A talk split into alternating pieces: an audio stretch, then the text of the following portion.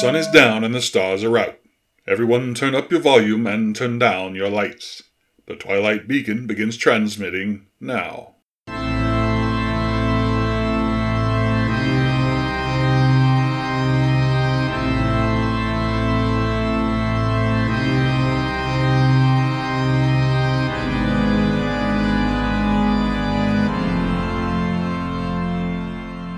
Jedediah D. Blackwell here, coming to you from the Twilight Beacon here in the American Southwest.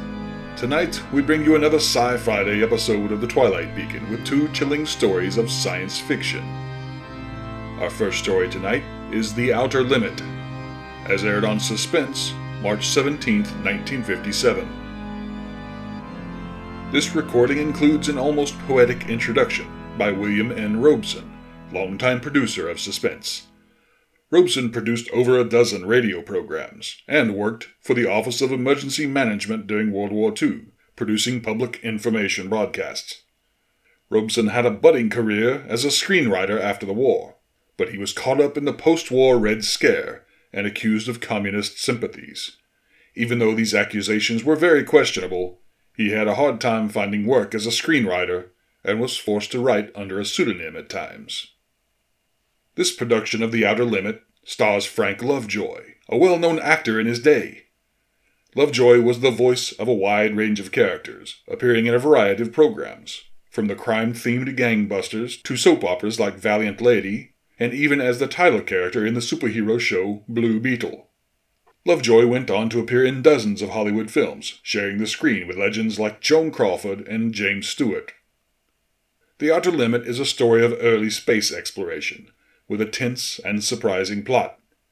A test pilot disappears during a dangerous mission and is presumed dead, but returns safely long after expected. With his miraculous survival, he brings back an ominous message sent to Earth from a shocking source. And now we present The Outer Limit, as heard on Suspense in March of 1957.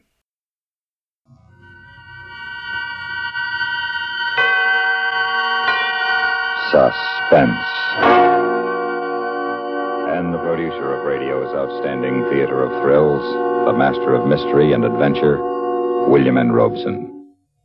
Man proposes, but God disposes. Always, always the question yet to be solved, the horizon yet to be reached, beyond which ever and ever there are further horizons and never the answer to the question. Was the wealth of the distant Indies lying beyond the curve of the earth the answer to the Spain of Ferdinand and Isabella? Was Sutter's gold lying beyond the high and forbidding western mountains the answer to the America of a hundred years ago? Is the shiny electronic basketball, the soon to be launched satellite, the answer to mid century man who proposes without consulting him who disposes? We do not know, nor do we presume to guess. But we do make so bold as to give you pause for thought. Listen then, listen as Frank Lovejoy stars in The Outer Limit, a tale well calculated to keep you in suspense. Zero minus 25. Zero minus 25. All right, men, settle down. Now let's settle down. You too, Bill. That book you're reading, put it away. Anything you say, Colonel. No doubt you're wondering why we got you out of whatever warm beds you were in. Well, we've got a reason, a very good reason. This morning we take the wraps off the RX 3. Now, most of you have heard scuttlebutt that she's been modified. Well, she has. She's powered by eight rockets now. That's what I said, eight rockets. Designed to take man into areas of space that have never been explored before.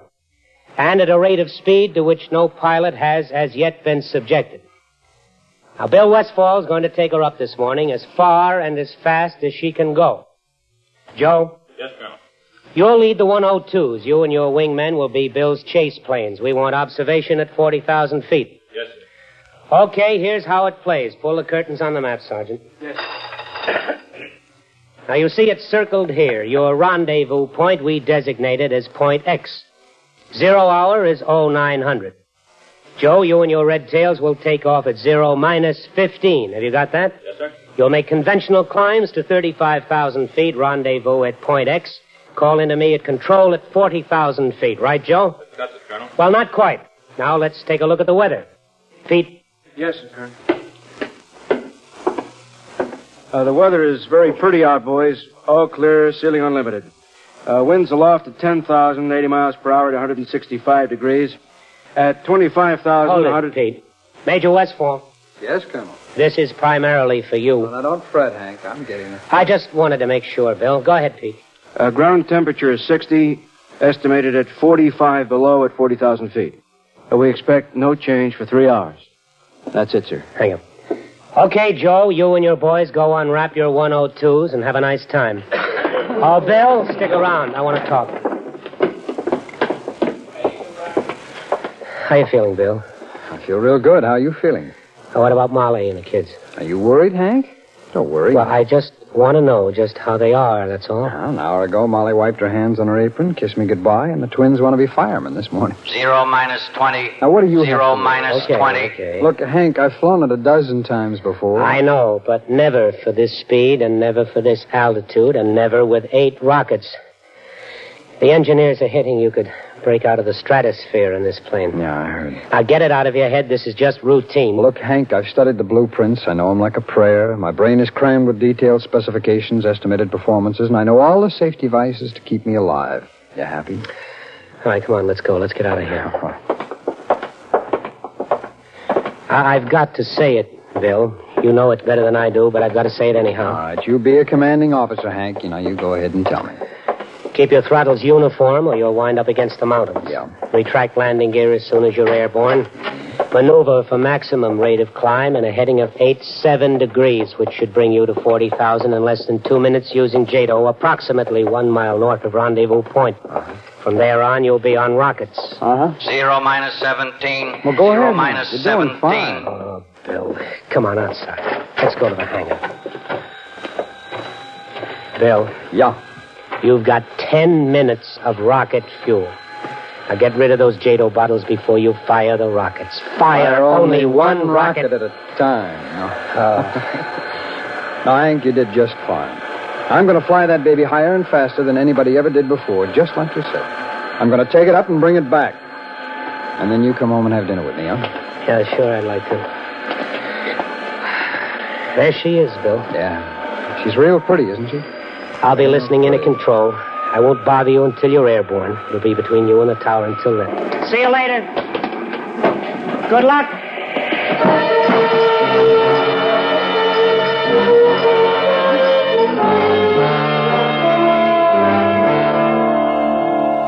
Zero minus 3. Zero minus 3. Good morning, Colonel. Oh, Mr. Hargrove, you'll be here at control with me? It's all right with you, Colonel. Well, I wouldn't have it any other way. You checked the communications equipment, Sergeant? Yes, sir. And Major Westfall has been assigned a special radio frequency of 3970. Good, good, good. You'll take good care of it, Sergeant. We don't want it to poop out or anything like that, do we, Sergeant? Oh, yes, sir. Uh, well, no, sir, sir. Hargrove, I've uh, I've got a thing on my mind.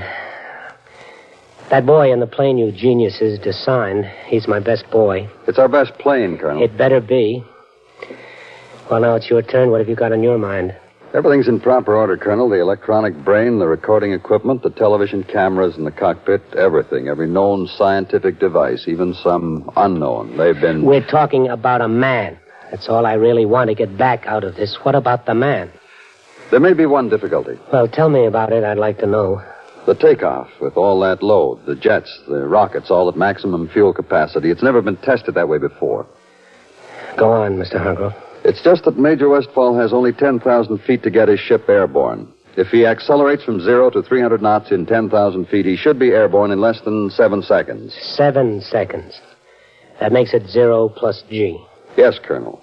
Beyond zero plus G, beyond that, we don't know. We just don't know. Oh, thank you. Thank you uh, for everything, Mr. Hargrove. Sergeant, flip your switch on Major Westfall. I hear he's got a swell program. Flip 'em all, Sergeant. Yes, From RX3, any change in weather? RX3 from tower, barometer reading 29.7. Set your altimeter accordingly. Roger.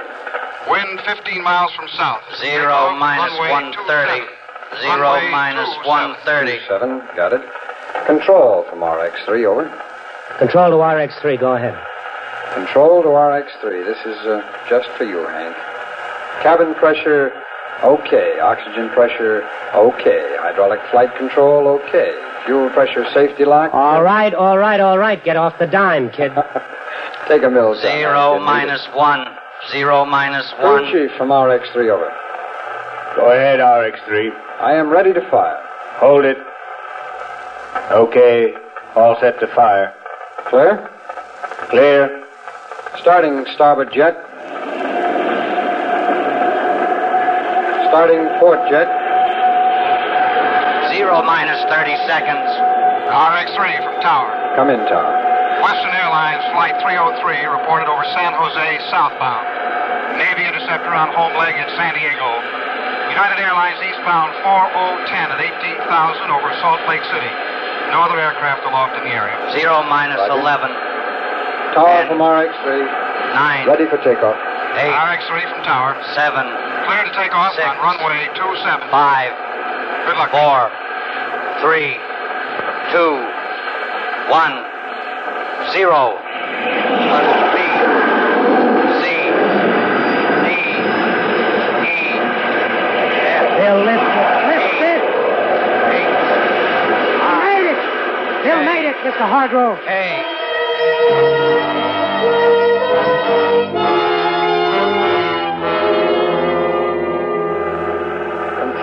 RX3. Control from RX3. This is control. Go ahead, Bill.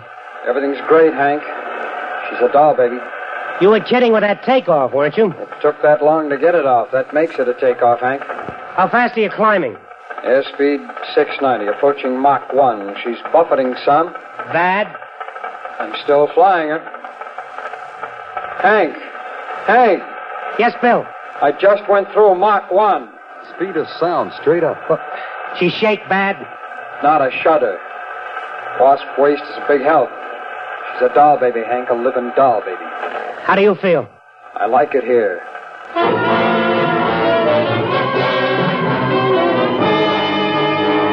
Control from Red Tail 1. Control from Red Tail 1. Go ahead, Redtail. RX-3 over rendezvous point at 50,000. He's ready turn, Colonel. On schedule, Joe? On schedule.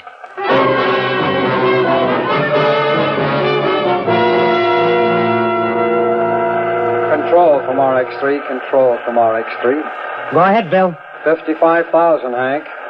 Still a doll, baby? Still is. Hank, can you hear me okay? You're coming in clear, Bill. Rocket system primed. Dropping right jet. Dropping left jet. All clear. Good luck, Bill. Firing number one rocket. Fired. Aching back. Firing number two rocket. Fired. Hey, Hank. Yes, Bill, what is it? Bill? Bill, are you receiving me? RX3 from control, come in. Come in, RX3. Hello, Bill, come in. Red tail leader from control, red tail leader from control, come in, red tail. Go ahead, Colonel. What about it, Joe? RX-3 overhead at approximately 70,000 feet, maintaining a heading of north-northwest. I can barely make him, Colonel. Try calling. Roger. RX-3 from Red Tail Leader. RX-3 from Red Tail Leader. Come Mr. in, Hargrove. RX-3. Yes, Colonel? Come in, Share it RX-3. with me, Mr. Hargrove. Come in, Sit here and run your fingers through your hair and wait and think about it and share it with me. Leader. Control from Red Tail Leader. Go ahead, red tail. We've lost him, Colonel. Stay up there, Joe, as long as you can. What do we do now, Colonel? I just told you, Mr. Hargrove, we wait. You and me. We wait.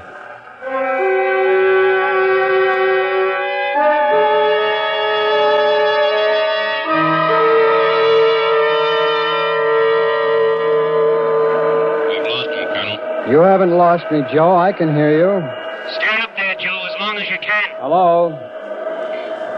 Hello, Joe. I will try another frequency. Red tail from RX3. Can you make me? Red tail from RX3. Can you make me?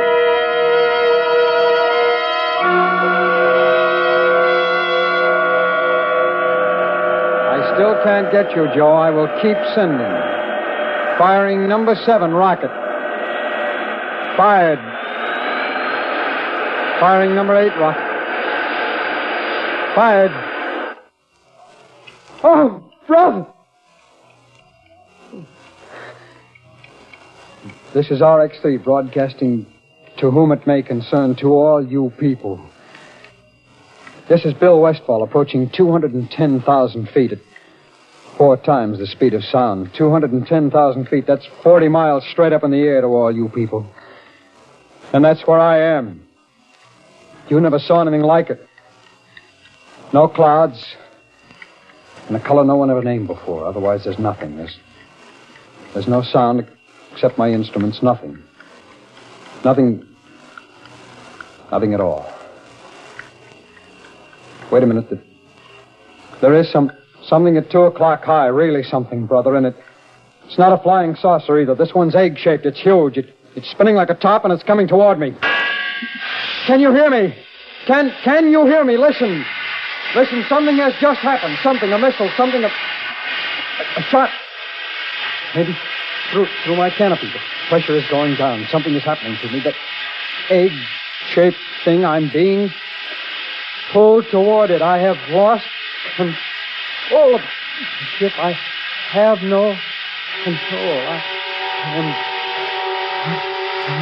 going to decompression. I'm on the verge consciousness. I'm bla- blacking out.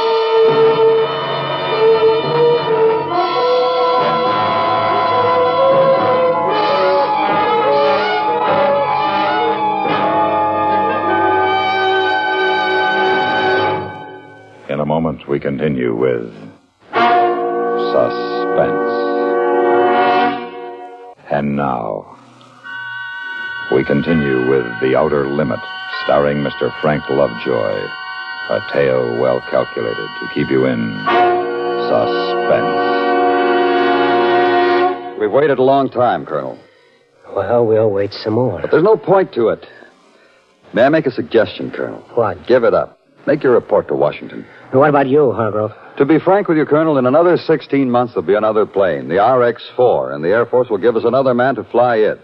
Until we're certain about this man, and we're not certain. What do you propose to do? The things that are in the manual. We'll organize search parties. We'll put spotter planes up in the air. Maybe Bill came down in the ocean. We'll call the Navy. Colonel, if the RX-3 came down on the ocean, it would sink in five minutes. It had no life preserver equipment on it. The added we'll weight... call the Navy in, Mr. Hargrove. Whatever you say, Colonel, but my guess is... What's your guess, Hargrove? My guess is that sometime, somewhere, on some beach or in some field, someone will pick up a ball of cooled metal. That someone will be holding what's left of the RX-3.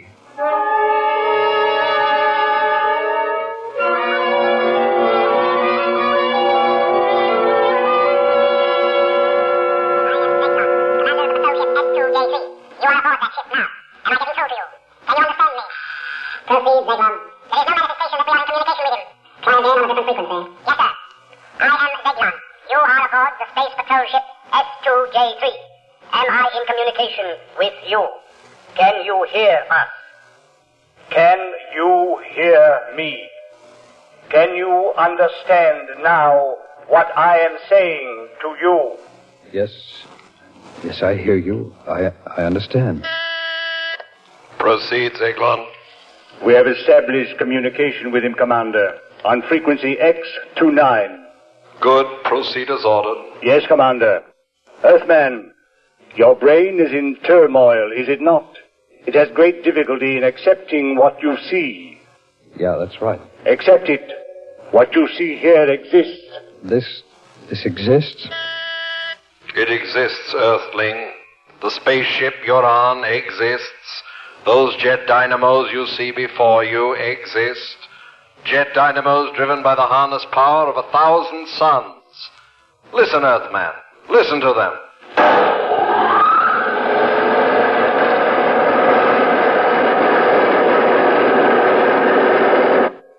Do you know what happened as you listened, Earthman? We have flung ourselves 10,000 miles into space. What do you say to that, Earthman? I don't know what to say. It is beyond the conception of your Earth brain. Then conceive this. Try to move, Earthman. You're not bound in any way. Try to move. Don't strain. It's impossible for you to move. There is a screen of force aimed at you. Now you may move about, Earthling. Proceed, Zeglon. Yes, Commander. Earthman, I perceive that your intellect now accepts the fact.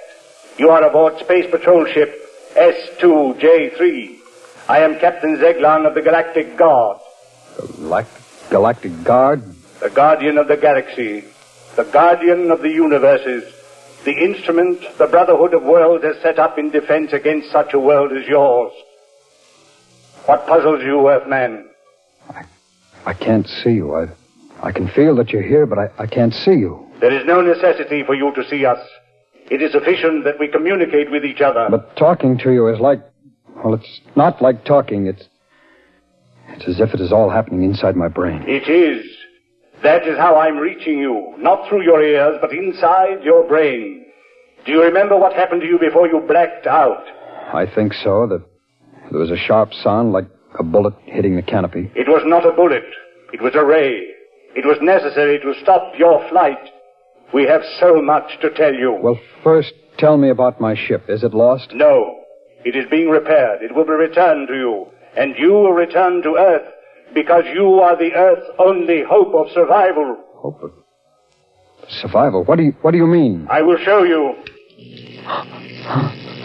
What you see before you is a panorama of your own universe, far greater in scope than any Earthman has ever seen before. Observe. Observe where the line is pointing. Star 5, Galaxy C, Sector K. Is that the Earth? That dot, that speck you see revolving in the vastness, is your sun. A star whose surface is 12,000 times that of your Earth. Your Earth is not even visible here. How, how did you know we even existed? That was our problem. We first became aware of your planet when we found atomic dust containing strontium 90 in the upper atmosphere. We traced it to your Earth. It was that important to you? Quite. We determined that you were setting off thermonuclear explosions. That's why the Galactic Council has quarantined you. Quarantine? I, I don't understand. How? How are we quarantined? We have sealed off your planet from the rest of space. We have surrounded it with a force screen. When that screen has accumulated enough particles of atomic dust, your Earth will explode. Listen to me, Earthman. Listen. We have had our own wars, wars that almost destroyed our civilization. Now we have outlawed war throughout space. And we have outlawed your world. If there is another thermonuclear explosion, you will destroy yourselves. Take this back to your planet. Warn them, Earthman. Release him, Zeglon. Yes, Commander. Earthman, you will open that door. There is your ship. Get into it, Earthling.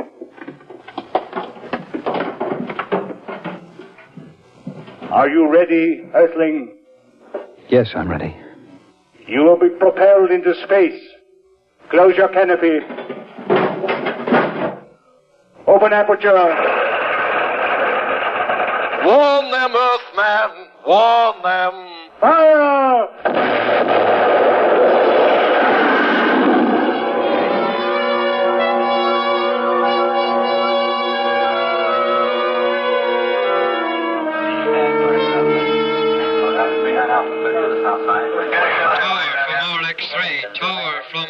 RX3. Come in, tower. Come in, tower. Tower to funny man. Are you loaded, kid? How did you get in on this frequency? Listen, this is RX3. RX3 coming in for landing. Give me landing instructions. Tower to funny man. Impossible that you're RX3. Now get away from the area. The area cleared for interceptor practice approaches. Tower, this is Major Westfall in RX3. Now come on, give me landing instructions. I am fresh out of rocket juice. Yeah. O- okay, Major. In just a minute. Uh, tower to all aircraft in the base area. Tower to all aircraft in the base area. We have an emergency.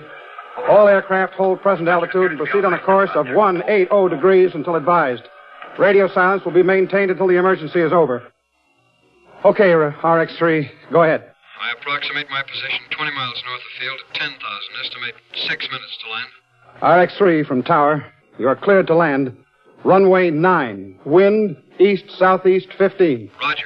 Coming down.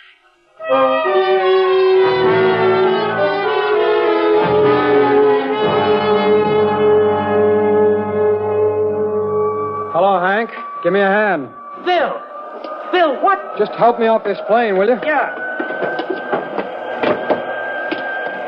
Bill, what Hank, happened? Hank, now listen, you won't believe it, but you've got to. Before I tell you anything, you've got to promise to believe me. You just, you've got to. Look, what did you run No, into? before anything, Hank. Now, now, promise me. We better have you looked over, kid. No, no, I'll, I'll be all right. Now, just listen to me, Hank. Hank, they said the Earth would explode. They said it was the end for us. They said that? Bill, come on, let's get over to my You- office. You don't believe it. Read it like an order, Bill. My office. What, uh, they, what, uh, they are you talking about? Hank, I chased me a spaceship, and I caught it, or rather, it caught me. I was cruising nicely, about 200,000 feet. That's where I spotted it.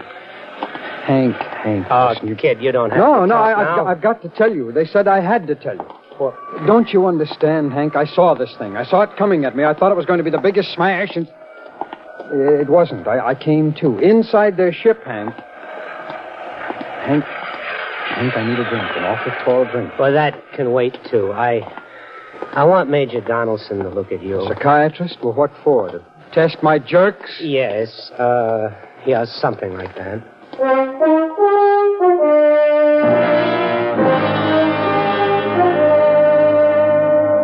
Well, that's the story, Major Donaldson. Hank. Hank, you believe it, don't you? Just keep lying down there, Bill. Major, what do you think? Oh, I'm not sure. Now, Bill, these men from Mars. I didn't say they were men from Mars. Now, did you hear me say that they were men from Mars? No, no, no, you didn't. All I'm trying to tell you is this. Whoever those people were, they know all about us, everything, about our wars, about our big bombs. They've got us. They have got us quarantined. Quarantined? Yes, quarantined. They've sealed us off from the rest of space. We have wars. We're sick, and we're going to die. They've seen to it that we will die. Well, go ahead, Bill. Well, there's nothing more to go ahead with. Another H bomb, and that's all. One more bomb, and we're going to have the juiciest galactic Fourth of July of all time explode. Like that. Well, how do you like it? All right, Bill, roll up your sleeve. Now, just forget it, Major. All I need is a couple of drinks. Sorry, Bill, not right now. Let the Major give you a hypo. Uh, Hank, I've got a drink coming. A, a, a lot of drinks. And I want to see my wife. Yeah, later. I'll call Molly. Right now, you've got to get a little sleep. Go ahead, Major. I... Come on, Bill, let's leave. All right. All right, if it's in order, go ahead. Oh, there. You'll be okay in a few hours. I am okay now. Sure, sure. We'll leave you here, Bill. It's all right if Bill sleeps in here, isn't it, Colonel? Sure, sure. But when you wake up, I'll have Molly here, and we'll have that drink together. Yeah. Well, maybe she'll believe me. Maybe you'll believe me then, Hank. You'd better. Come on, Major.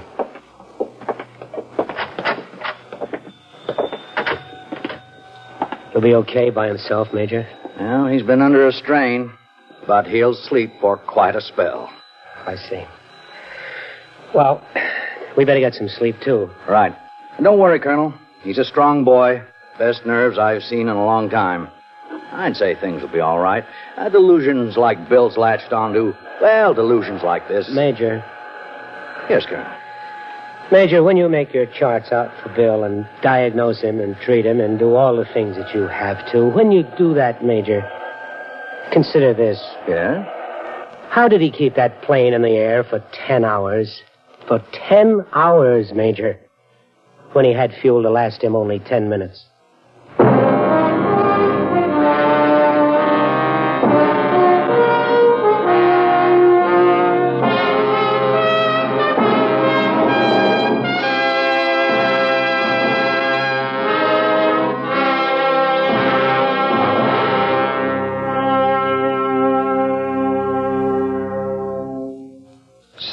Suspense.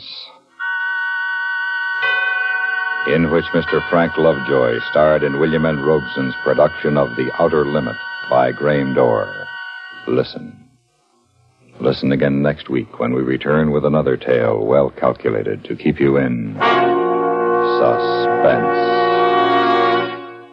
The Outer Limit was adapted for radio by David Friedkin and Mort Fine. Supporting Mr. Lovejoy were Stacy Harris, Barney Phillips, Jack Kruschen, Larry Thor, Sam Pierce, Jay Novello, Hans Conried, and Joe Kearns. The musical score was written by Lucien Moraweck and conducted by Wilbur Hatch. Sound patterns by Tom Hanley and Bill James.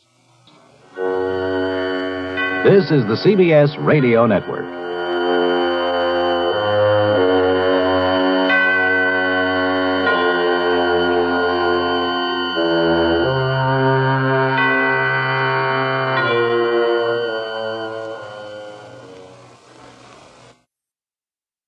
Just listened to The Outer Limit from Suspense, as originally aired on March 17, 1957. Our next story is No Contact from Dimension X, April 29, 1959. This production stars Wendell Holmes, a respected voice of the golden age of radio. He acted in a long list of radio programs and appeared over 30 times on Dimension X and its successor program, X 1. He also made numerous television appearances as both a guest star and a series regular on shows like Alfred Hitchcock Presents, Perry Mason, Zorro, and Leave It to Beaver. No Contact is a story of deep space exploration, with a crew headed towards sudden destruction. As mankind has expanded its space travel capabilities, they have discovered an impenetrable barrier that limits further expeditions. Five spacecraft have attempted to cross the barrier and perished. The sixth mission has hopes to be the first to succeed, but the crew of the Star Cloud find penetrating the barrier is only the first of their trials. And now, No Contact, as heard on Dimension X in April of 1950. Adventures in time and space, told in future tense. Dimension X.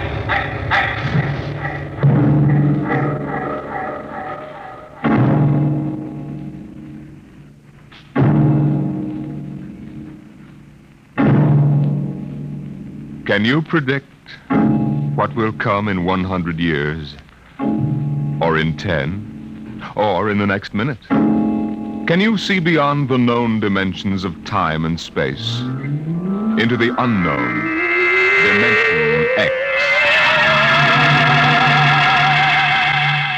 It was in the year of 1982 that spacemen first discovered the Great Galactic Barrier. In the past 10 years, rocket travel to the moon and the nearer planets had become commonplace. And then men fixed their sights on a more distant star, the remote planet known as Volta. Five exploratory ships went out, and none came back, each in turn disappearing mysteriously at the same vanishing point an invisible wall somewhere in the vast outer reaches that became known as the wrecker of spaceships, the Galactic Reef. And yet, the explorers refused to admit defeat. It was on June the 2nd, 1987, that the rocket Star Cloud made ready for takeoff, the sixth to attempt to crack the barrier and win through to Volta.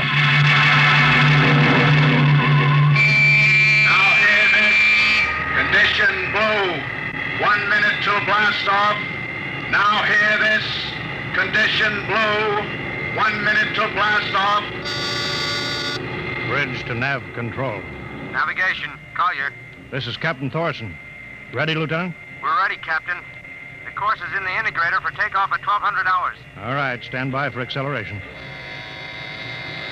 Bridge to engine room. Fire up your rocket chambers. Take off at exactly 1200 hours.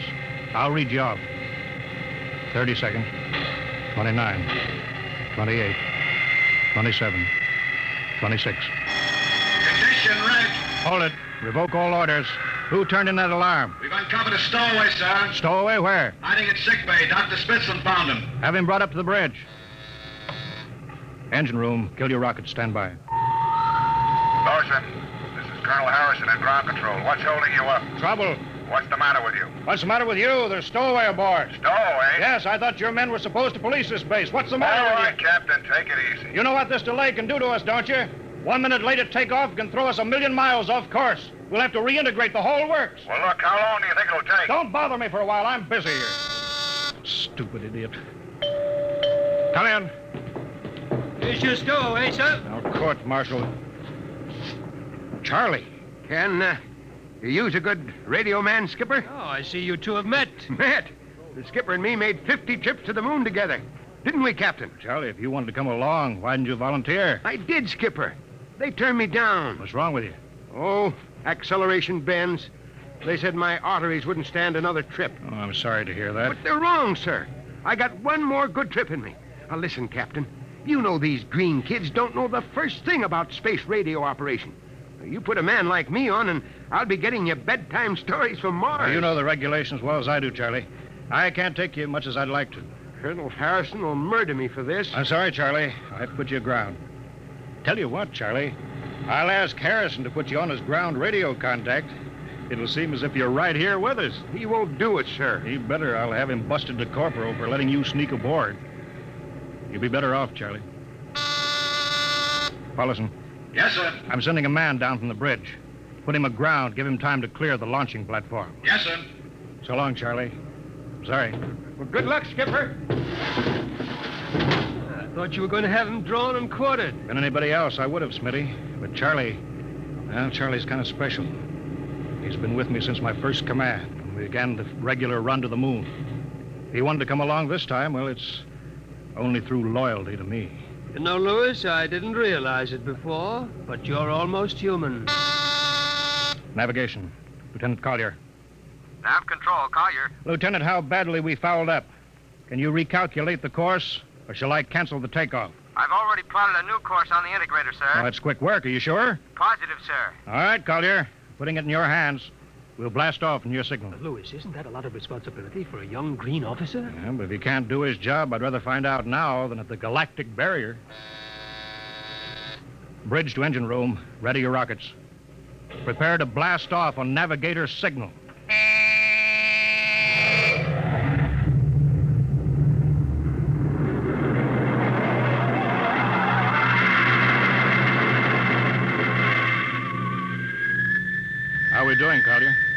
The bearing, sir. Four, three, two, zero. We've intersected the course vector. That's good work, Collier. Course corrected, sir. Ready to go into atomic overdrive anytime you say. All right, stand by. Now hear this. Prepare for maximum acceleration. Bridge to engine room. Kill your rockets. Rockets out. Fire up number one cyclotron. Number one ready. Fire up number two. Number two ready. Engineering, withdraw your dampening rods. Fission chamber ready. Blast tubes are clear. Ready. Take it on overdrive. How are we doing, Collier? On course, sir. She's running hot and true. Well, my compliments, Lieutenant. This job would have done your father credit. He was the best navigation officer I ever saw. Thank you, sir. Start your gyros, put her on robot control. All right, the ship is yours, Mr. Collier. If you need me, I'll be in Dr. Smithson's office. Yes, sir.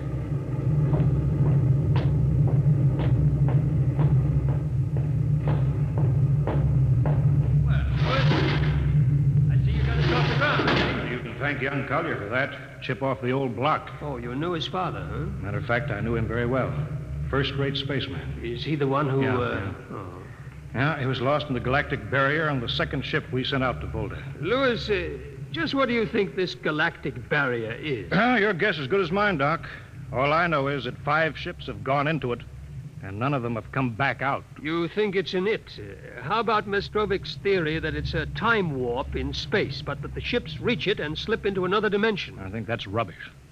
My theory is that the galactic barrier is nothing more than a radioactive layer of some kind. What makes you say that? Well, we know that radar signals bounce off it like they were hitting an invisible glass wall. And we know it destroys our ships and our crews in some way. Ah, there's no other logical explanation. What makes you think we can get through it? Because we're ready for it. The others weren't. Tire hull is completely shielded with lead. We can crack through any radioactive cloud ever detected. Besides, we're equipped with some new UHF radio devices that should enable us to maintain radio contact with Earth. Nothing can happen. Absolutely nothing.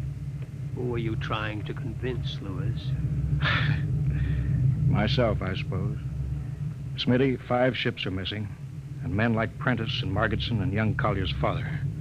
I'm tired of seeing good men fed into that meat chopper. Then why are we going? We haven't any choice, Smitty. We're in a race. Kind of race where men and ships are expendable. Well, at least it won't be boring. I'll have to play physician morale builder and mother substitute for 112 slightly nervous men. Your morale doesn't sound too good, Doctor. As morale officer, I can state without fear of contradiction. It's terrible. And something tells me that as we approach that galactic barrier, I'm not going to be alone.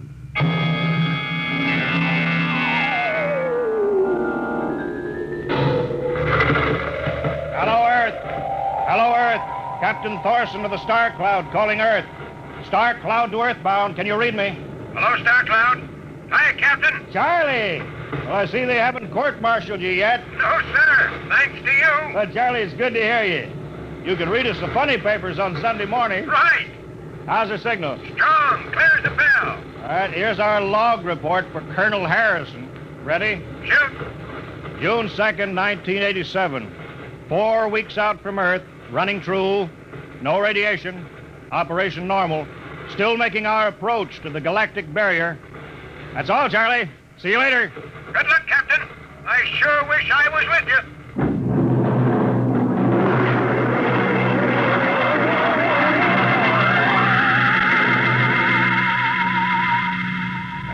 How's the morale, Smitty? Well, uh, the men know we're getting closer to the barrier.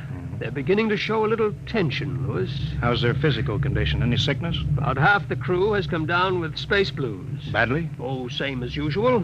Lips and hands with a bluish cast. Eyes sensitive to infrared. I don't know. When I first started flying these tin cans, nobody ever heard of space blue. Well, there's a new theory that is caused by the terrific acceleration of these atomic overdrive ships. Uh, the change in gravity affects the circulation. What do you think? Oh, I think it's psychosomatic. I've noticed that the same men who get space blues under tension on a ship tend to get blue coloration back on Earth when they're upset. I guess it's an occupational disease of space navigators. You think it's just nerves, then? I don't know. But young Collier has a bad case. I think it's tension from overwork. Maybe he needs some vitamins. Lewis, when will you realize that vitamins are not a panacea for all the troubles of mankind?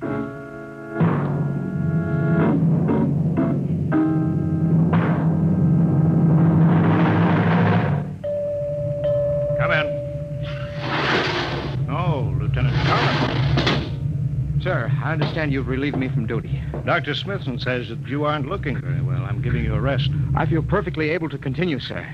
Your lips are as blue as Minnetonka. I'd like to remain at my post, Captain. Don't be foolhardy, Lieutenant. I'm not being foolhardy, sir. I have a special personal reason for wanting this expedition to reach Volta. Your father? Yes, sir. You think he might still be alive? I have to find out what happened, sir. I think I understand. Very well, Collier. Report back to duty.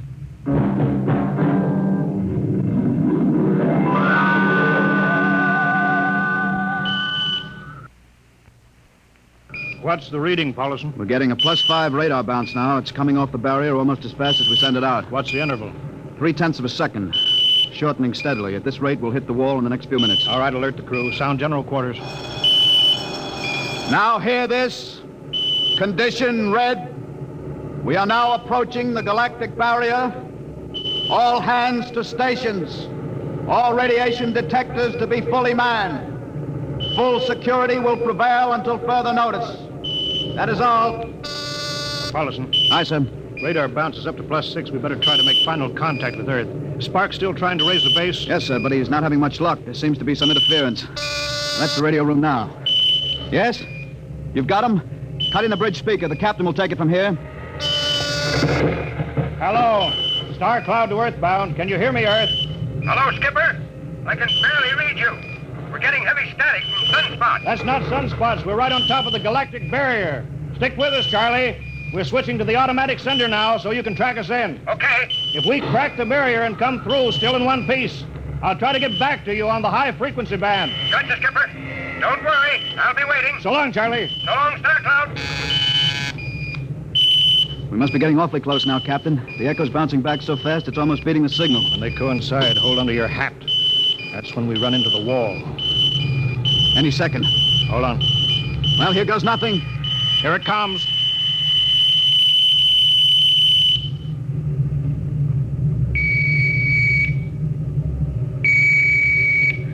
Captain, Why? Why, nothing happened. we made it. We made it, Captain. No radiation, no time warp, no nothing. Why, the crew's gone crazy, sir. Let them. They earned it.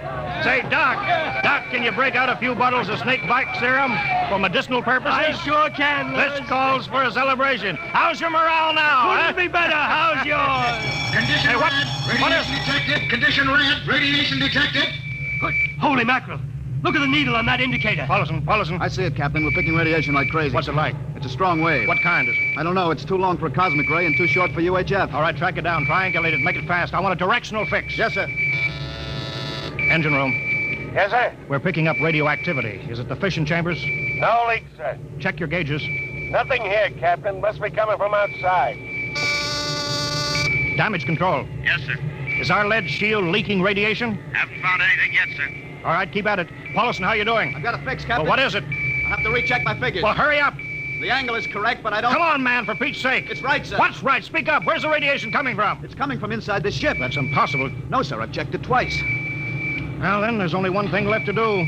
Paulson, get a Geiger counter. We're going to start combing the ship inch by inch. Ready, sir. All right, turn it on now. Yes, sir. We'll check the atomic guns first.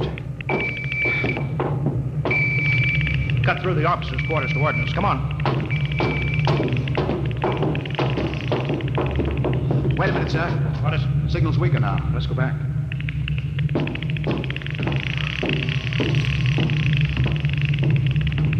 Hold it. Seems strongest right about here. It doesn't make sense. Whose cabin is it? Lieutenant Collier's. Collier? It's probably down in nav control, sir. Try the door. That's not locked, sir. It's in here, all right. Listen to that counter. Strongest over here. Open that wall cabinet. It's locked. Smash it. All right, shut off the Geiger counter. What do you make of this, Paulison? It looks like some sort of portable transmitter, sir. Must be foreign manufacture. I don't recognize the calibration symbols at all. Never seen anything like it. Which raises a small question. What is Lieutenant Collier doing with a transmitter in his cabin? I don't know, sir. Well, I intend to find out, Paulson. Get down to nav control. Bring Collier up to the bridge on the double. Well, hadn't we better find some way to shut this thing off first? I know a way.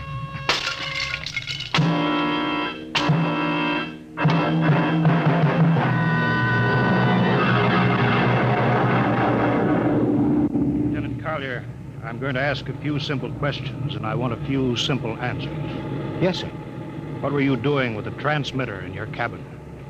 Transmitter, Captain? You know nothing about it? No, sir, I don't. Do you recognize these calibration symbols? No, sir. Can you think of how it might have been placed in your cabin without your knowing it? No, sir.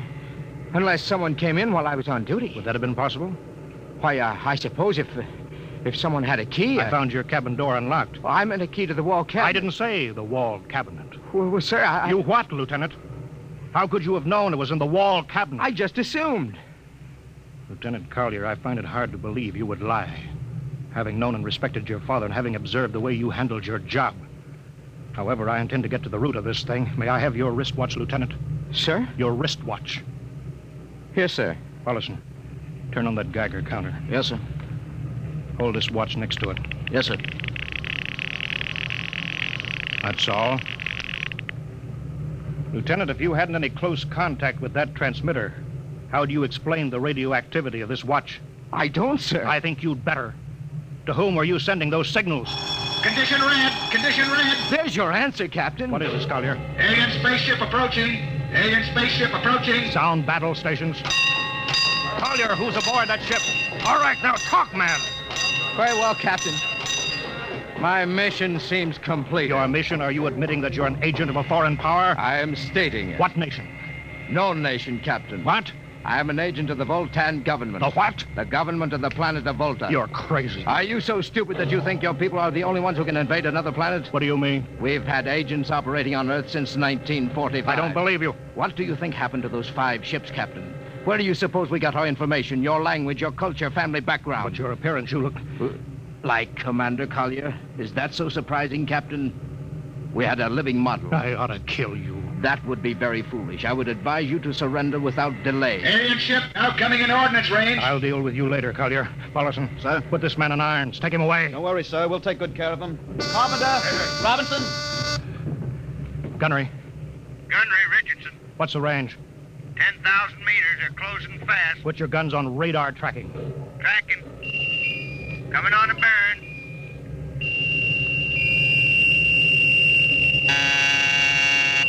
Fire. Fire. Richardson, you hear me? Fire. What's the matter down there? Did you hear me? Richardson, answer me. It's no use to shout, Captain. Collier. Yes, Captain. How'd you get loose? Where's Paulison? Lieutenant Paulison is dead. All stations. Lieutenant Collier has escaped. Seize him, man. Don't waste your breath. Your men can't hear you, Captain. What? Those still alive are my men. You're lying. No, Captain. Every ship that has ever left Earth was controlled by a Voltan crew. That's impossible. Those were hand-picked men. Handpicked by us. I don't believe you. Then why not call for help? Carpenter, Robinson, Haley, report. Carpenter, Robinson. You see, Captain, it is quite useless. I would advise you to sit very quietly and do nothing. It isn't possible. They can't all be dead.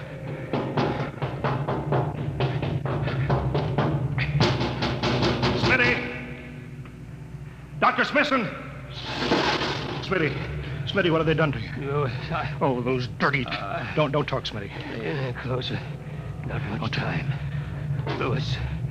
Space blues. Space blues. What is it, Smitty? Uh, what are you trying to tell me? All men with space blues.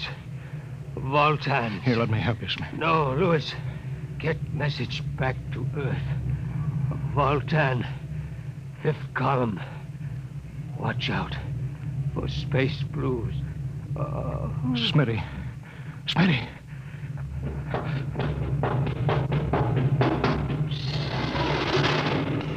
Hello? Hello? Star Cloud calling Earthbound. Please, God, let me get through before it's too late. Hello, Star Cloud to Earthbound. Come in, please. Come in, please.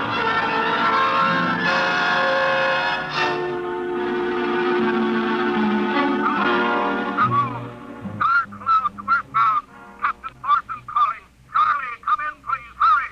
Hello, Hello, can you hear me, Charlie? Skipper, is that you? Are you getting my signal? It's coming in a little louder now, Skip. Keep sending. Thank God, Charlie. Now listen to me. Not much time. Get word to Colonel Harrison. Crew mutinied. Most of crew members Voltan. What? Voltan. Spell that. V-O-L. Voltans? That's right. They're from the planet Volta. Skipper, are you all right? Charlie, this is serious. They'll be here any second now. Listen. They have a fifth column on Earth. They're planning to invade you. You don't mean it. Of course I mean it. Tell Harrison that they're posing as humans. You can detect them by space blues. You got that? Only Voltans get space blues. Charlie, do you hear me? Space Blue. I get you. Step back in, Charlie. I'm depending on you now. Warn everybody. Captain! They've opened the door. Come on, Charlie. Tell Harrison that... Captain! Captain Thorson! Hello! Hello, Star Cloud, come in! What's the trouble, Sergeant? We're just trying to raise the Star Cloud, Colonel. Had any luck? Uh, no, sir. No contact. No contact? No, sir. Hmm. Nearly an hour since they hit the galactic barrier. I don't understand why they haven't tried to get back a message. No, sir. Neither do I. All right. I'll take over for a while. Yes, sir. Go right ahead, sir. You'd better go out and get yourself some coffee. Charlie, you look a little blue around the gills.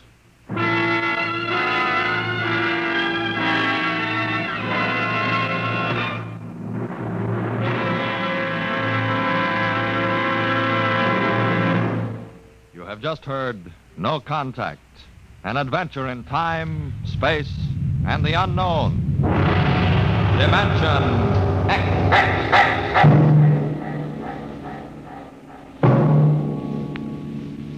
Next week, we have a nice, blood curdling little story that starts with these two sentences the last man alive on Earth, sat alone in a room. And then there was a knock on the door, which raises the question what knocked on the door?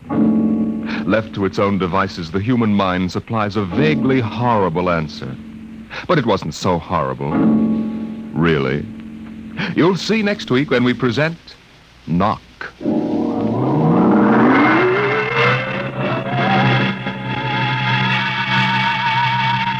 Tonight, Dimension X has presented No Contact, an original story written by George Lefferts from the storyline by Lefferts and Ernest Kinoy.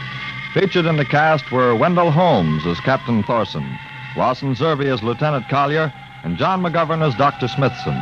Your host was Norman Rose. Music by Albert Berman. Engineer Bill Chambers.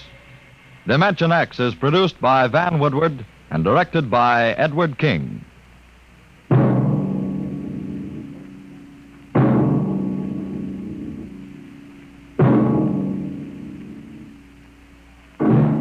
Tomorrow, hear Sam Spade. Now, it's Truth or Consequences on NBC. That will wrap up this Sci Friday episode of The Twilight Beacon, featuring two classic science fiction tales of space exploration from the 1950s. You heard The Outer Limit from the March 17, 1957 airing of Suspense, and No Contact, as broadcast on Dimension X, April 19, 1950. The next episode of The Twilight Beacon will be the last of this October run, and you'll not want to miss this special Halloween episode on Sunday, October 31st, with legendary authors and voices like Edgar Allan Poe, Ray Bradbury, Vincent Price, and Orson Welles. Until then, this is Jedediah D. Blackwell saying good night, everyone, and good luck getting to sleep.